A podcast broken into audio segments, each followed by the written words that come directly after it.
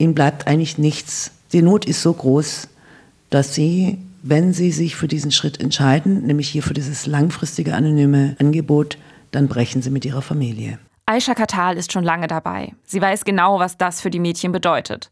Nicht nur, was die Angst und die Not vorher betrifft, sondern auch, wenn es anschließend darum geht, ein anonymes Hilfsangebot wie Rosa anzunehmen. Wir müssen viel über Kontaktadressen arbeiten. Ein Mädchen kann uns nicht direkt aufsuchen, sondern wir holen sie dann ab und bringen sie irgendwo hin, sodass immer die Schutzräume anonym und sicher bleiben für Mitarbeitende und für die Klientinnen. Es gibt unterschiedliche Hilfsangebote, die von kurzzeitiger bis langfristiger Unterbringung und Beratung reichen.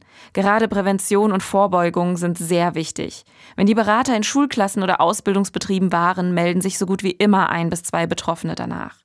Aisha Katal hat noch einen Tipp, wenn jemand vielleicht in solch einer schwierigen Situation ist oder man helfen möchte. Wenn man ein komisches Gefühl hat, immer ansprechen, immer versprachlichen. Weil wenn Mädchen davon betroffen sind, es kostet sie unheimlich viel Mut und Kraft, sich jemandem anzuvertrauen. Trotzdem rät die Expertin, nichts zu überstürzen und mit dem Thema immer sensibel umzugehen. Nichts ohne die Einwilligung des Mädchens tun, weil wenn wir natürlich viel hören, dann haben wir auch Kopfkino und da tun wir auch manchmal Unrecht.